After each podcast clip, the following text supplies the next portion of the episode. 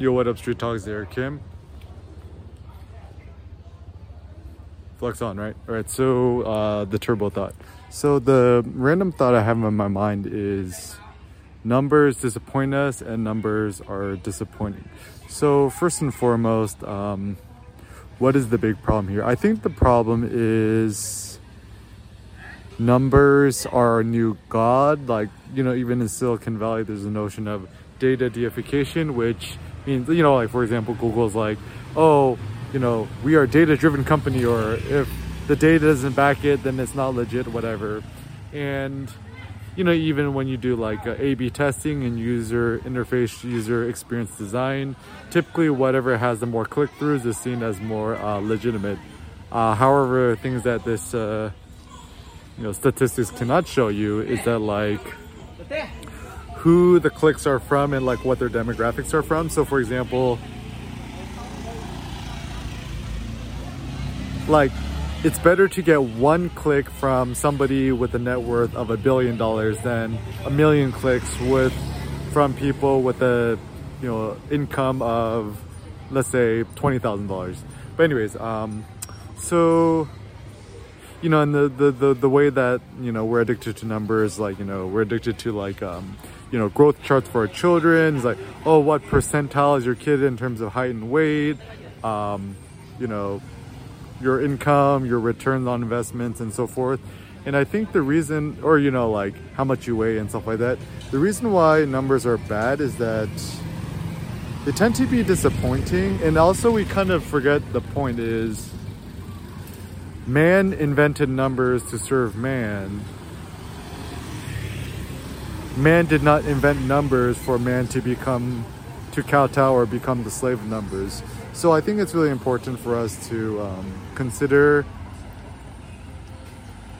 you know, the the original purpose of numbers, which is like, you know, probably like, you know, imagine putting a scale or a weight for how much gold to facilitate trade between different peoples and nations and stuff like that. And too much over focus on numbers, I think, holds back our potential in uh, a bad way. So,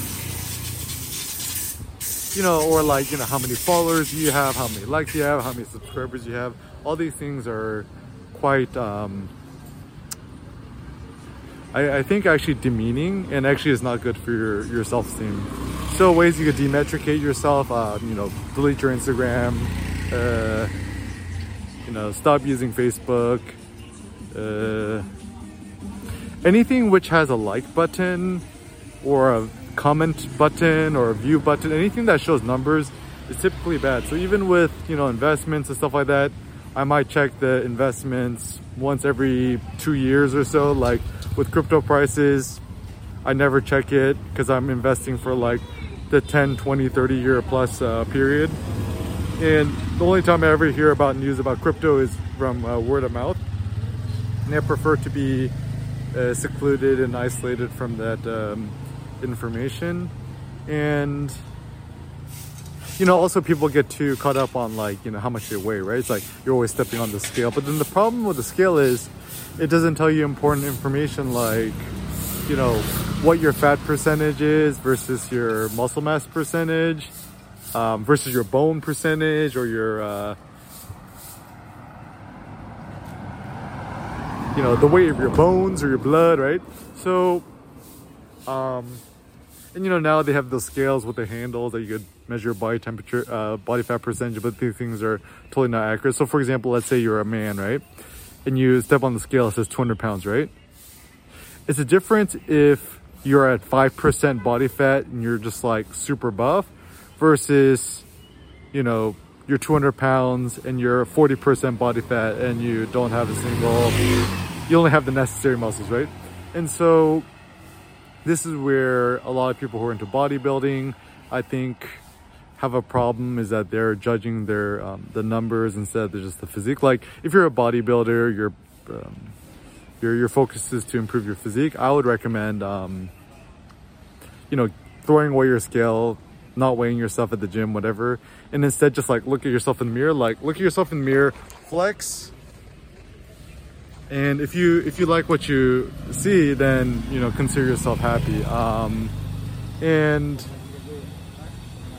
and also the thing with social media and numbers and youtube and stuff like that the reason you can't trust it like a lot of random followers are just bots on the internet and actually another big issue is that um, you know there's a lot of quote quote fake subscribers and you know it's you pay x amount of monies and you could get a bunch of um, uh, different um, you know fake followers and stuff like that.